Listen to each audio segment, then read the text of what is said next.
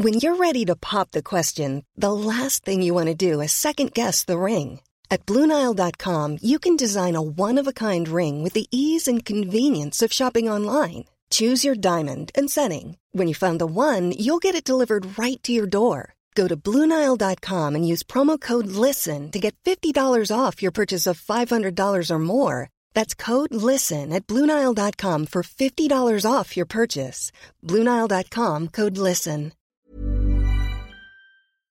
Hey, it's Matea, reminding you that this show cannot be made without you. If you've been thinking about becoming a Canadaland supporter, we're having a pretty great sale right now. You'll get premium ad free feeds of all Canadaland shows, discounts on merch from our store, and exclusive bonus episodes, like a behind the scenes tour of the federal budget lockup, more of Boris Johnson's trip to Canada, and of course, more of us yapping about what's hot in politics right now. We want to make it as easy as possible for you to become a Canadaland supporter. So, from now until the end of May, we have a special offer for our listeners. Sign up now for just $2 a month for the next six months. Just go to CanadaLand.com slash join or click the link in your show notes to become a supporter today.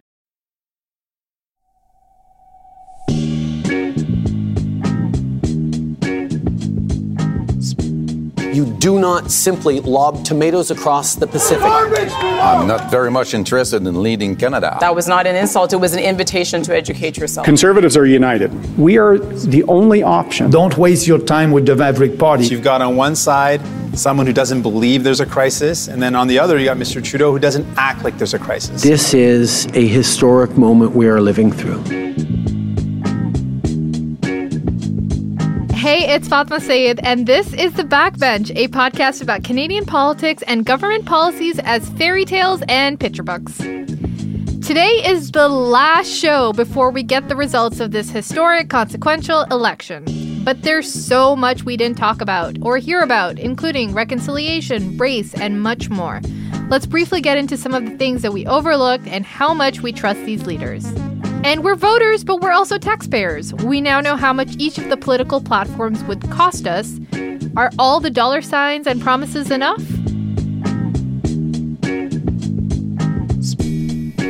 Joining me today, we've got a guest backbencher, Pamela Palmater, Mi'kmaq lawyer and professor in Toronto. Hello, and thank you so much for being here. Hey, thanks for having me. I'm really pumped. Murad Hemmadi, reporter at The Logic, is back for a second consecutive week. What's up? Hi. That's the mood we're all in. Mm-hmm. And she was name dropped at the leaders' debate. Former MP and author of Can You Hear Me Now, Celina Caesar-Chavannes. Welcome back. Thank you for having me. I'm looking forward to this discussion. There's less than a week left till Canada's 44th election ends. There's too much to talk about, too little time. Let's get into it.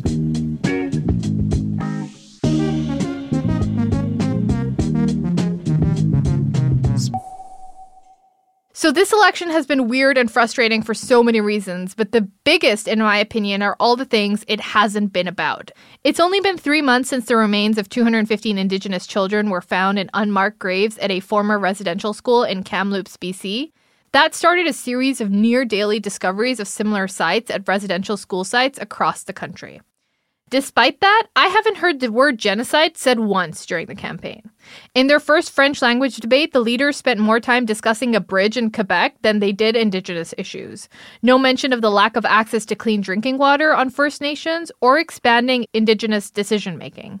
It's not like the leaders didn't have opportunities to engage with the issue. At the only English language debate, 18 year old Merrick McLeod of Sault Ste. Marie, Ontario, with an eagle feather in hand, asked the leaders the most important question of the night. How can I trust and respect the federal government after 150 plus years of lies and abuse to my people? And as Prime Minister, what will you do to rebuild the trust between First Nations and the federal government? So, Pam, let's start here. The leaders' responses to Merrick were broad and vague and included no solutions. What could they have said here to show some seriousness on this file? Well, I think they could have at least pointed to their platforms. Whether you like or dislike each of their platforms, at a minimum, you would think, well, here's what a liberal government's going to do. We are going to protect human rights under the Canadian Human Rights Act. We're going to implement the United Nations Declaration on the Rights of Indigenous Peoples. We're going to continue on our engagement with murdered and missing. And same with the NDP. They could have said those things. I mean, conservatives would have been left without anything to say, but uh, they could have made, I mean, they could have referenced something in their platforms. And it just, it amazes me to think that these party leaders think we're going to be impressed by the same old speaking points. What a missed opportunity on all of their parts, all five of them. So let's briefly talk about what's in their platforms, right? At the English language debate, again, the only time we've heard the leaders speak at all about reconciliation, we heard Trudeau falsely deny that he was taking Indigenous kids to court. His government is actually challenging two orders from the Canadian Human Rights Tribunal that compels Ottawa to pay compensation to the victims of on reserve First Nations child welfare system. Trudeau urged everyone not to overlook his record during that debate. He said he's lifted over 100 long term boil advisories. In fact, new ones have been added, 52 still remain in place. He's also done very little on the missing murdered uh, Indigenous women and girls plan. So, Celina, do we trust that if Trudeau gets elected, he'll do better based on what we heard during the debates and based on what's in his platform? Uh, no. The other slogan that has also disappeared from Trudeau is better is always possible and has been replaced with there's much, but there's much more to do. After four years as a majority, two years in a minority to kind of clean up anything that you've left behind.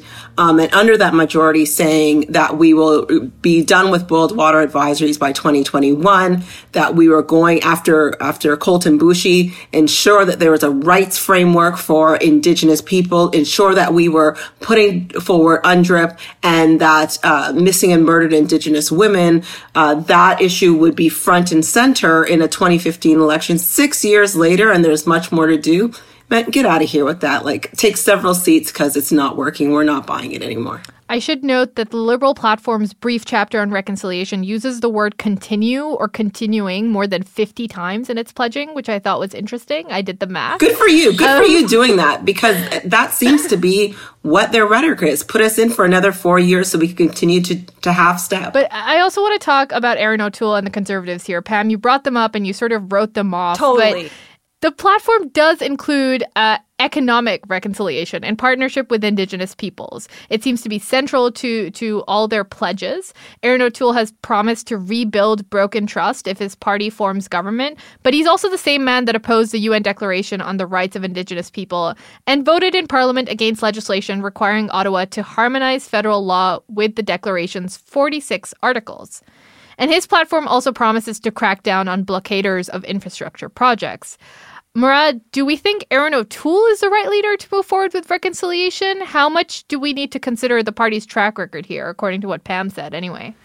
I mean, this uh, particular frame, which is sort of like, I guess a shorthand for it would be allowing First Nations and Indigenous communities to say yes to energy projects it's the sort of basis of this economic reconciliation idea, um, property rights, uh, you know, uh, communities that do want uh, energy projects, pipeline projects, what have you. You know, in every case, there are some, uh, of course, that have signed on to projects or that the leaders of those communities have signed on to projects.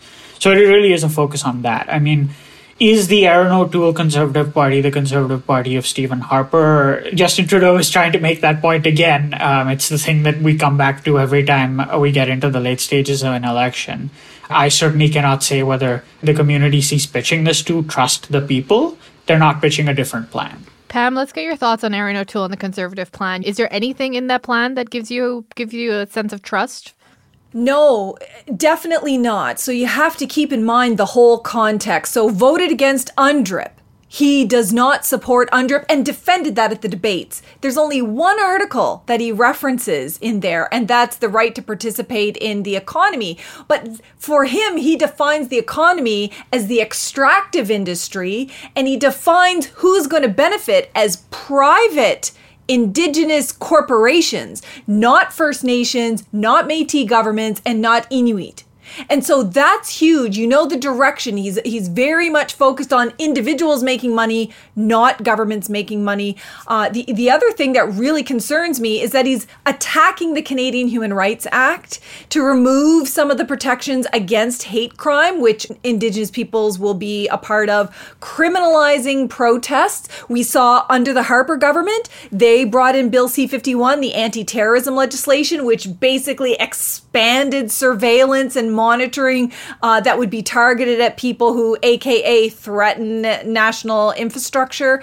Um, and this is in line with what's happening at the provincial level, if you look at Jason Kenney and Doug Ford and Scott Moe and the former uh, Manitoba Premier Brian Pallister, their their hard law and order take on Indigenous peoples and control. Nothing uh, substantive, not even a full sentence on murdered and missing Indigenous women and girls. And the only water issues he's going to address are the most urgent ones, not all of them. So it's a very impoverished platform. So I was very candid um, yesterday on another program saying that I would vote for my local conservative candidate, um, Maleeha Shahid. And I know her and I know who she is. I know. Um, what she stands for. And I, I, I know that she will challenge some of these issues. When it comes to Erin O'Toole, we will have to keep holding him to account. But I know for certain that the rhetoric and the actions of the current liberal government have, n- have not aligned. And I don't think that the NDP are gonna are gonna quite get enough votes to form government. And what I want Canadians to do is to just think about do we keep rewarding bad behavior or do we try something different? Well, I guess that's why we're having the segment, right? We're talking about overlooked issues in the campaign trail and not just by the liberals, but by all parties. And and Pam, you brought up hate crimes and systemic racism and hate are two issues that have followed leaders on the campaign trail, but they haven't really been addressed by anyone. Uh, similar to reconciliation. Like we've seen signs defaced with swastikas, racial slurs. The man who threw a rock at Trudeau in London, Ontario was charged with assault. He's a white supremacist known to post neo-Nazi content online. He was recently kicked out of the People's Party of Canada. Erin O'Toole this past weekend kicked out one candidate for posting Islamophobic content two years ago, but he's taken no action against another who made similar comments a month ago. He put out this uh, a video this weekend to mark one year since a man outside a Toronto area mosque was stabbed. And in that video, he said, We will stand against Islamophobia, but his platform doesn't mention it, and he doesn't really talk about the how of standing against Islamophobia. Meanwhile, the pandemic has hit racialized people harder than others and saw an increase in hatred and intolerance. So I guess the reason why I wanted to talk about these overlooked issues is because they're social justice issues that our leaders don't quite seem capable of, of addressing, not just on the campaign trail, but through a policy lens. And I'm wondering, Murad, if you agree with Celina, where is it just do we just change government and give someone else a chance to address these issues more head on? So if you think back two years to the, the last election, after the the brown face scandal that became the black face scandal broke, uh, and we were starting to have those revelations day after day after day. I, I remember Jagmeet Singh being on the campaign trail and starting to get a bunch of questions about Trudeau, about the issue. All of the questions that he got were about sort of how he felt about it, how it affected him which was important. He wanted to come out and talk about this. He gave sort of a, a, a, a, structured remark about it at some point. I bring that up because I feel like we're sort of back at that place two years later, where last week this uh, Indian international student, uh, his name was Prabhjot Singh Katri, was found dead in Nova Scotia. And I think some of the leaders made sort of statements about it on the uh, on the campaign trail, but it was very much like you know we need to do something to uh, address this issue of hatred. What? Right at the end of this uh, last parliamentary session, like literally on the last day, the Liberals tabled a bill to update hate crime legislation, uh, and they launched this consultation on online hate uh, that they wanted to uh, get feedback on their proposed measures. The measures themselves are controversial among people who like are very much on the side of wanting to do something about it, as well as people who see this as a, a, restriction of freedom. Putting aside that debate, the fact that it happened on the very last day is a priority indication, right? Erin O'Toole was asked uh, why uh, in his platform the word puppy appears more than the word racism. Uh, and his response was, Well, I've talked about it in the past. Congratulations to all our federal leaders. They've recognized at some point that racism exists. I'm very glad that they can see what's in front of them. What they're going to do about it uh, is vaguely sketched out in the platforms. There's no detail. The t- challenge with that, though, is like you have one that has that says nothing in their platform, and the other, especially when it comes to black, anti-blackness, that has a laundry list of money that they've invested, but no real impact, like no real tangible, this money will then translate to X outcome. And, and there's, there's a challenge with that. And especially when, you know, some of the investments have been wrought with challenges. The Community Service Fund for Black Communities, for example, Operation Black Vote, Black Lives Matter didn't get funded because they weren't Black enough. Like you really need to peel back some of some of the, the rhetoric from all parties and and decide whether whether racism is something that you just speak about ad nauseum or something that you actually want to tackle. And tackling means that you have to dismantle the current structure, meaning, for example, the black class action lawsuit that is happening right now, where workers within the federal public service have been working for decades, not receiving a promotion, having been harassed, re- receiving racist and sexist uh, remarks and treatment throughout their time there. Dismantling that and saying we're going to do something about it, even if we just start in our own house. And that has not been the case. I also think it's important, though, to actually look at the platforms too. What are they promising? So, regardless of what they have or haven't done, Erin O'Toole isn't promising anything to address hate crimes. In fact, he's going to repeal some of the provisions in the Canadian Human Rights Act to allow more free speech, is what he calls, aka hate crime, without consequences. Uh, and that's pretty serious. And he's also giving more money to police, border security, law enforcement all of those agencies that uh, wrestle with us. He's not supporting either Jordan's principle or Joyce's principle, which is about racism in healthcare for Indigenous peoples. NDP and Liberals are both saying we're going to support and beef up the Canadian Human Rights Act. We're going to both implement UNDRIP, which is about also systemic racism, and we're also going to address some aspects of the RCMP. So on the Liberal side, they're saying, okay, we're going to review the RCMP, whether or not um, their internal processes are working. NDP take it further. They want to legislate zero tolerance on violence and to have a, a, a review view of the funding that they get. So you see, you know, liberals and NDP taking stabs at systemic racism in different categories, basically headline uh, responses.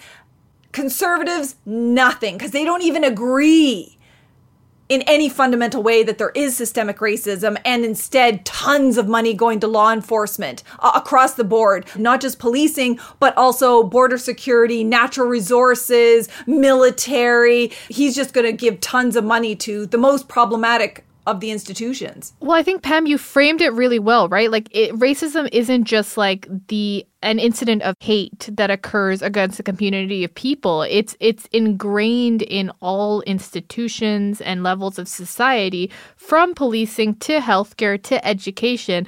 And I feel like leaders aren't able to convey that holistic approach and and and aren't able to define racism in a way. So I agree with Murad. I think when it even comes to before we even get to the what, I don't think leaders fully understand the you know the definition of racism. Like regardless of the fact that they're all white unfortunately like the main two contenders are, are, are white men. Erin o'toole and justin trudeau don't necessarily experience racism but you can't talk about the what if you can't even convey to people why it matters. So Annamie Paul is a black jewish woman who's a, the leader of a federal uh, party. Uh, and was on that stage. Um, and uh, a lot of her answers, frankly, in the back half of the debate were pretty similar to each other. And a lot of them were sort of, you know, uh, to, to sort of solve this issue, we need people, we need to bring people together. But she made the point at various points that also we need people who uh, who uh, look and sound and have uh, experiences more like her, and a, and a few less of the sort of the monotony uh, or the the monochromeness. There's whatever the form of that word is uh, that has been our history. I think that only takes you so far, though, and like I mean, maybe I will just let uh, Celina talk about this and shut up. I don't think it's enough to say like you need to have these people around the table because quite often she used that response to not provide details of plan. Like the the who is important, but the what frankly inevitably matters more because you can get all the who's around the table and then none of the what's happen. I don't think it's enough for a leader to get up and say, I, you know, I have this background that is different than anyone else. Uh, and so I'm bringing that to the table. That is important. But I also, frankly, want to hear what they are going to do then. Like, your background is not the full answer of the question. But, you know, representation matters. And people say that all the time.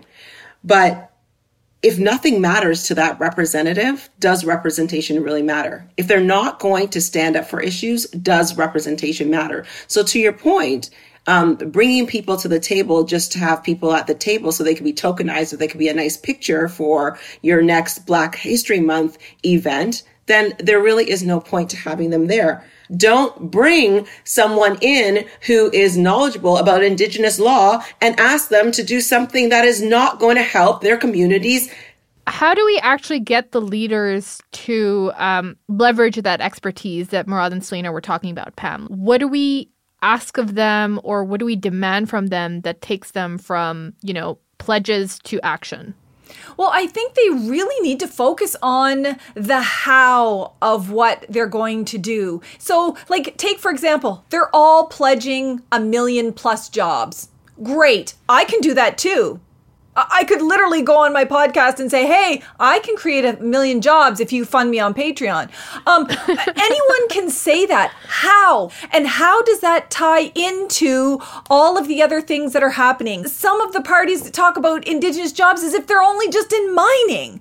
Good grief! There's so many more of us who work outside of that. What about linking climate change and jobs? Are you talking about green tech? If you just promise a million jobs but it's for the tar sands? No thanks. We're really lacking on the how, and I think all of the leaders need to, you know, really boost up on the how they're going to do this and show me that this makes sense and it's connected to everything else. To wrap up this conversation very quickly, what's one other issue that's also been overlooked this election campaign, in your opinion, that maybe shouldn't have been? If I can indulge, because I am the host of the backbench, I would say young people uh, who were dubbed the lockdown generation during the pandemic and haven't come up once during this campaign. The Liberal plan does have the most focus on youth compared to its counterparts, but They've hardly spoken about their promises on the trail. In the conservative plan, the word youth comes up just four times, while the word student just comes up twice. So read into that however you want. And the NDP has one page on, quote, closing the education gap with some broad promises about increasing access to education. I'm worried about young people, not speaking just as a young person, but I am genuinely worried about young people and, and their future and for the next government, considering they've gotten zero airtime this campaign trail. But over to you all. What's one issue that you think has been overlooked that shouldn't have been? Uh, skills. The uh, jobs of the future are not going to be the jobs of today, and uh, the Liberals promised a big uh, reskilling push two years ago. It seems to have disappeared during the pandemic. There's also the conservatives have a plan. They're not necessarily uh, spelling it out on the campaign trail. The ndp also have some vague promises. Skills are going to matter. And with skills also we probably should talk about immigration which apparently is the be all and end all of all our labor shortages. But it actually isn't and it should probably should talk about it more.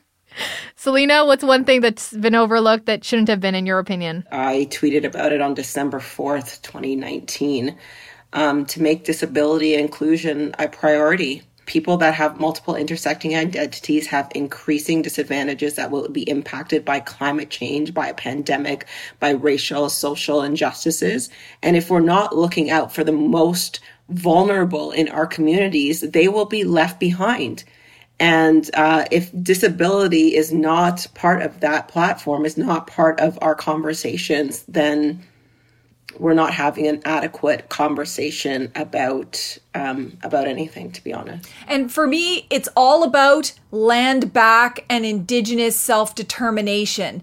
They're quick to talk about headline issues like water or housing or, you know, um, responding to indigenous languages and maybe whether or not they'll be official. But where are they on the core conflict issue, which is land back? If you look at the Liberal platform, they're talking about involving indigenous peoples more in joint decision making over climate change. Well, that's not land back. That's not return of lands, control over lands, self determination. If you look at the conservatives, they're uh, there, there's definitely no land back there. If you look at the NDP, they'll respect land rights, but they don't translate. How are you going to do that? Because they all say they respect land rights, but they don't. So that's a real big one for me. Madam Speaker, I have a point of order. What's your point of order, Murad? So, uh, on uh, this occasion, when we have a BIPOC, a Black Indigenous panel of color, Hell yeah, we do. discussing uh, election issues, I wanted to uh, remind people that there's no such thing in Canada as the ethnic vote.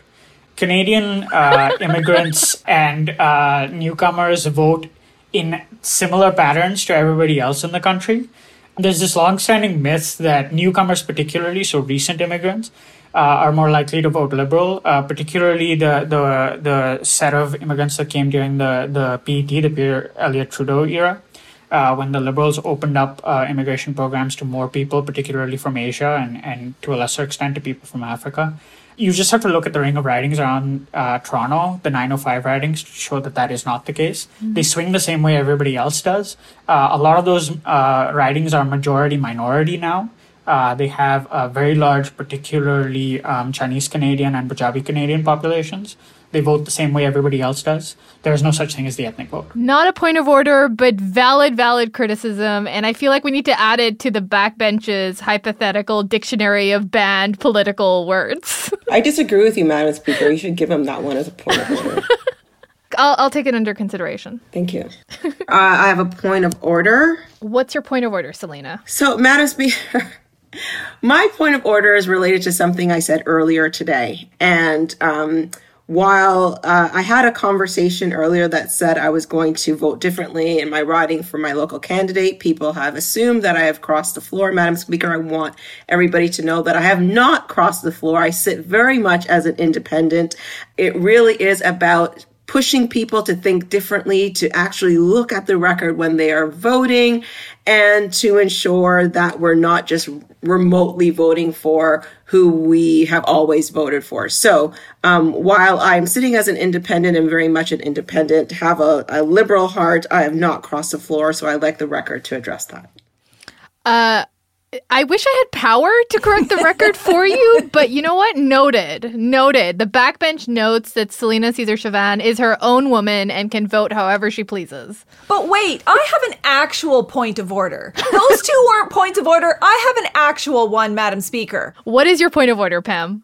Okay, so this one is just really enraging. Yves Francois Blanchet, the Bloc Party leader, he actually refused to answer questions about systemic racism in his province of Quebec until he was able to go to a quieter venue. Uh, imagine if Indigenous and Black and other racialized peoples had the power to say, you know what?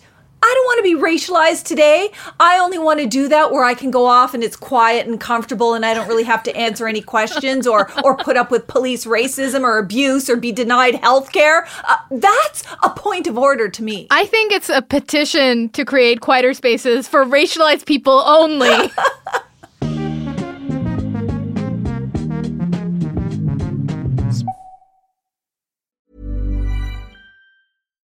When you make decisions for your company, you look for the no brainers. And if you have a lot of mailing to do, stamps.com is the ultimate no brainer. It streamlines your processes to make your business more efficient, which makes you less busy. Mail checks, invoices, legal documents, and everything you need to keep your business running with stamps.com. Seamlessly connect with every major marketplace and shopping cart. Schedule package pickups and see your cheapest and fastest shipping options from different carriers with rates up to 89% off USPS and UPS rates. And with the Stamps.com mobile app, you can take care of mailing and shipping wherever you are. Make the same no-brainer decision as over 1 million other businesses with stamps.com. Sign up with code program for a 4-week trial plus free postage and a free digital scale. No long-term commitments or contracts. That's stamps.com. Code program.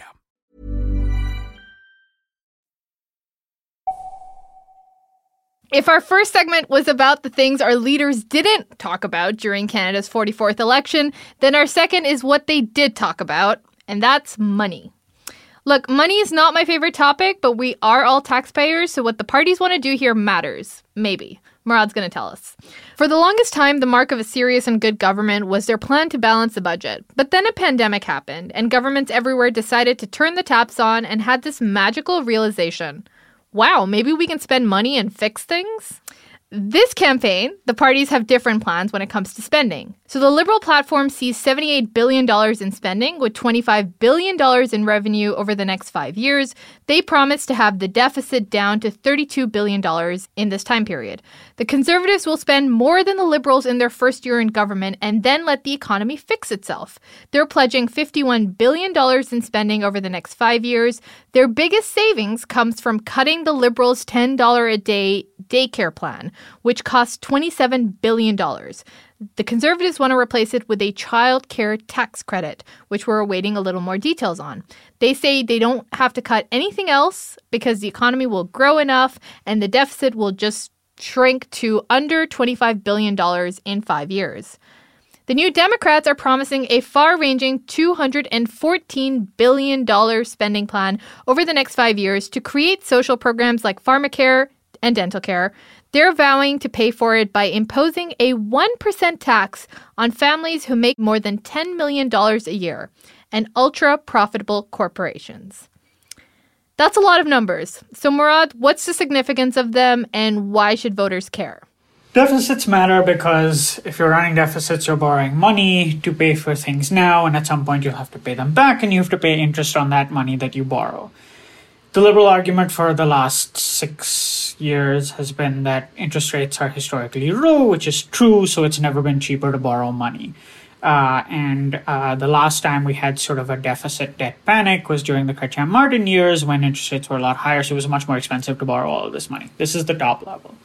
The more interesting thing I think right now is that if you look at um, the 2019 uh, federal budget, so the last budget before the pandemic, uh, the deficit was in the range of the sort of dozens of billions. Dozens of billions versus the 2021 budget, the one that we just saw tabled in uh, April, had a deficit of 154 billion. And the thing is that in between those two during the pandemic, there's been lots of conversations about like, was the money spent correctly? I don't think there's been a ton that says this was uh, completely out of whack like, you know, we spent an order of magnitude too much money. Even fiscal conservatives or traditional fiscal conservatives accepted that the amount that the general shape of the amount of money was more or less right. Uh, now, there's lots of arguments about how that money was targeted, who got it, all of that. But the actual figures are not hugely controversial anymore for the pandemic. And that's a sea change. Like, that is a step change in how we look at this issue. The second thing is, in the 2015 election, the Liberals ran on continuing to run a deficit. The NDP under Tom Mulcair promised not to run uh, a deficit. The Conservatives promised not to run a deficit, and Trudeau won. Uh, and the argument was, well, now deficits don't matter. Trudeau's win proves that. This election, I think, might be the case, uh, the final case that deficits don't matter to voters, at least right now. Justin Trudeau refuses to provide a date for when he plans to balance the budget. The NDP, I don't think you would have expected it, and they, they're uh, delivering on that non expectation. The Conservatives are saying they're going to balance the budget in 10 years. Uh, and I just want to point out that anything you promise in 10 years is a fairy tale. It doesn't matter what it is, because what you're saying is elect us now with a majority, then elect us again in four years with a majority, then elect us four years after that with a majority, then we'll do what we're promising to do in 10 years because you have to maintain majority governments for all of that time to ensure anything will happen. So if you know if we've got two parties who won't promise to eliminate the deficit and one who will do it in a picture book, uh, I don't think the deficit matters to voters this election. And you know, I remember, and it and it ties back to our previous conversations about social justice. And I remember being in government and saying, you know, things need to happen. We need to repeal mandatory minimums. We need to have expungements of records. We need to have the the Indigenous rights framework. We need to have all these. We need to, you know, get the boil water advisories. Oh, Celina, government moves very, very slowly. Very slowly. Stop being unreasonable. Government moves slowly. A pandemic hit and billions of dollars got turned out on a dime. Mm-hmm. On a dime. And I have to scratch my head because clearly government can move fast. When it comes to social justice issues, they don't move fast. And I think if we look at those numbers and our capacity to now say we could spend billions and we could do this and we could do that. But at the end of the day, we are not seeing actual results. We're not seeing the, the dismantling of racial issues. Then you could spend all the money that you want. If it has no impact, what, what are we spending it for? Murad and Celina, you both bring up an interesting point, right? If every party is spending, the question we have to ask then is are they spending on the right thing? I want to get into some specifics of the costed platforms, and I'm going to focus on the conservative plan here because the liberals are offering the same stuff they promised in their last budget, which we've already talked about in various different episodes. So the conservatives say they'll proactively spend on programs and spend differently from the liberals on things like the innovation economy, workers' benefits, and infrastructure. But they're also significantly holding off on increases in federal health transfers, which all the provinces have been asking for, and they're possibly shafting the care economy. Pam, are we worried that the conservatives are finding benefits by not providing the one thing that women and, and almost all workers are asking for, which is childcare? Well, I mean, that's the hard part about pinning down the conservative platform. As we know, when it's costed out, is phenomenally less. You're still going to be paying over $1,000 a month on average instead of $200. So that doesn't help. See, I think part of the problem is, uh, is that leaders talk about specific individual items and they don't say, well, how does this item relate to this item? Oh, so I am a defender of human rights. Really? Because you voted against abortion for women. Really? Because you voted against UNDRIP. And so, where are you actually putting that money? Do you care about systemic racism? Why on earth are you going to flood the RCMP with tons of money and border security and create all these new departments and more surveillance and and more immigration surveillance how is that addressing systemic racism? We know it doesn't. We know it just makes it worse. So it's about seeing how everything is linked. Don't just look at the one item line promise. See how does that relate to what you're saying over here in the other part of your platform? Kind of like, oh, we respect Indigenous rights. Really? Because what you're saying is we're going to be making sure that you can't even cancel a project before talking to indigenous peoples and and indigenous corporations not even indigenous governments. So it's you can't ever just look at a line item. And i think all of the parties you need to do that kind of analysis. Does that link here? Does this monetary contribution over here outweigh what you're losing on this side of the calculation?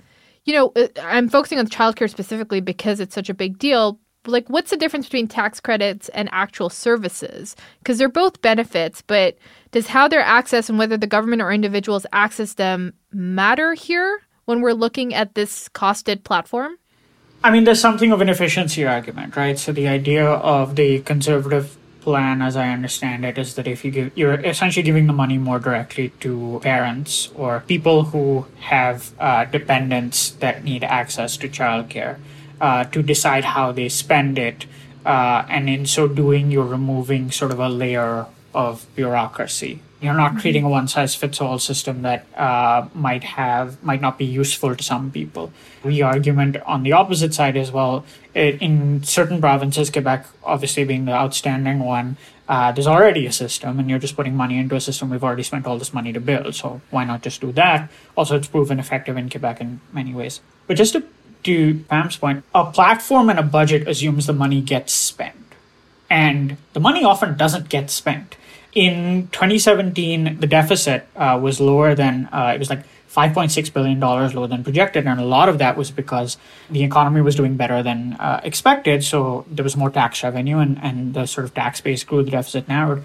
Uh, but also, like year over year over year, if you look at both the previous conservative government and the current Liberal government, there are departments that consistently underspend what they're budgeted. So, for example, I cover Innovation, Science, and Economic Development Canada. And last fiscal, uh, they were short by about 750 million uh, for what they were projected to spend. And you go back years, it's not always that big, but it's always there. So uh, one of the things that that does is it makes the fiscal performance at the end of the year look better than they had projected, but it's because they haven't spent money they've allocated. Pam will correct me here if I'm wrong, but I seem to remember that there was also money set out, for example, for uh, for uh, looking for the remains of Indigenous children uh, at some point. That money was never spent. Uh, that was a much smaller program, but I, just mean I bring it up just to say, you know, there are lots of things that the government, that governments, not just this liberal government, but governments in general, say are priorities, allocate money to, never spend the money on, and then those things don't happen.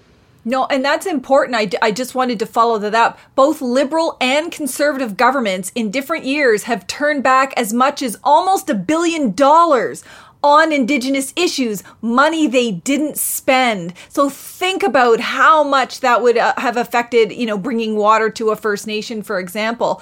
And and it's both governments. So it's not like one is better than the other. They both consistently turn back money. And in fact, when I used to work uh, in the federal government, uh, executives used to get bonuses based on how much money they didn't spend and they turned back. So we have a real disincentive, at least on the Indian Affairs file, and that's what it used to be called, uh, for actually spending the money that you commit knowing that it's also never enough, by the way, to address all these things. And so if you're not even spending that bare minimum, no wonder these files don't move forward in a more equitable way. And there's also details that we don't know, right? So, for example, the Conservatives' climate portion of their plan isn't costed. We don't know how much they'll they'll spend on on some of their climate policies, like their personal low carbon savings account, which we've talked about on this show. Um, you know, we don't know how much money they're earmarking for Indigenous people. Uh, you know, conservatives just have like two line items, to use Pam's words. Liberals have five, some more jargony than others. The NDP is pledging to spend $30 billion on reconciliation. But again, the how, which is, we, we have a trend through this conversation, the how is missing. So, Celina, you know, we don't know what the economy will look like in 10 years. I don't know what my life will be like in 10 months. So, if I'm a voter and who's thinking about who can help me in the next 18 months to four years, the period any MP is elected for, and I'm seeing all these numbers of, you know, what they're going to spend on what, what should I be considering? What should I be thinking about? Well, you should be think, considering track record. You should be considering what has actually been accomplished. You should also be considering how and which um, platform may, or considering that some things in the platform actually never materialize, never get spent, never get done. So I, I put very little faith in platforms, to be quite honest. But you can look at the platforms and then decide which um, which candidate will best serve your you and your community's interest. I think we have to look at the whole package like Celina was saying. Where I disagree with her is looking at the candidates. Uh, to me, it's the party. What's the party's history? What's the party's track record? What's the party's promises? What what has the party done? What do they say in the media? Are they saying one thing in the platform but saying something totally different? So, less about personalities because ultimately everyone has to toe the party line and what the party promises that's pr- primarily their objective. So i think they need to look really at the party. What does the party stand for? Do they stand for human rights climate change uh, addressing systemic racism or do they stand for mm-hmm. you know more oil and gas more police officers? And it really comes down to that. Otherwise you can get into the nitty gritty of their little tiny line items in the hopes that it makes it into their if elected their budget statement their throne speech and then hope that it makes it into at least the first year of funding because oftentimes when you see things, oh yes, we'll spend this in year six, seven, eight, nine, ten, it's like that means nothing. Focus on the party. what they've done, what they haven't done, what they're saying. Murad, you're our business reporter. We've talked about overlooked uh, issues. We've talked about promises. We've talked about dollars. What should voters take to the ballot box on Monday? A uh, piece of ID. Best answer ever. Good advice.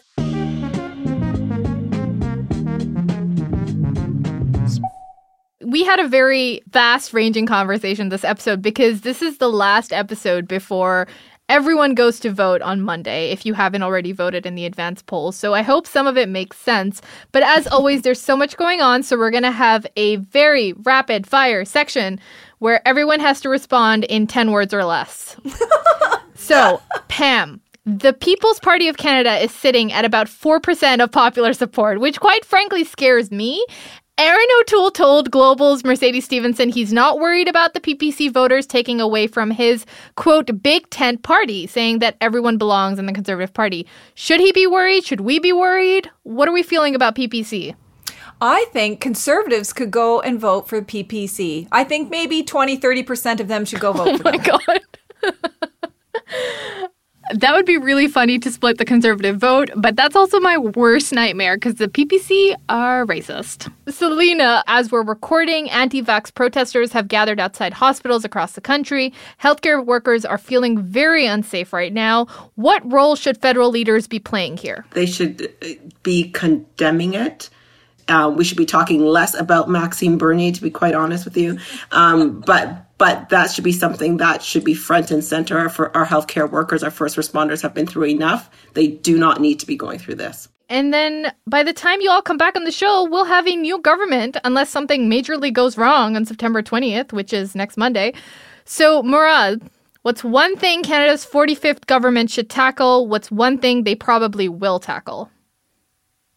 I'm pressing the bell to answer. I'm putting him on the spot. I can I can see his brain just like cursing at me. I think the uh, question of when we open our borders to travelers will be a pressing issue in two months, and I think it's one that um, we need to make smart uh, and non-ideological decisions about. All right. Pam, you can answer too. Everyone can answer this one. What's one thing Canada's 45th government should tackle? What's one thing they probably will tackle? They should tackle climate change huge. Amen. What they will tackle, mm, the pandemic. Celina, should and will. I, I agree, and that they will tackle the pandemic. Um, they should tackle climate change, and they wouldn't connect that both of those are at the cross section of that is racial justice and social. What justice. she said. What she said.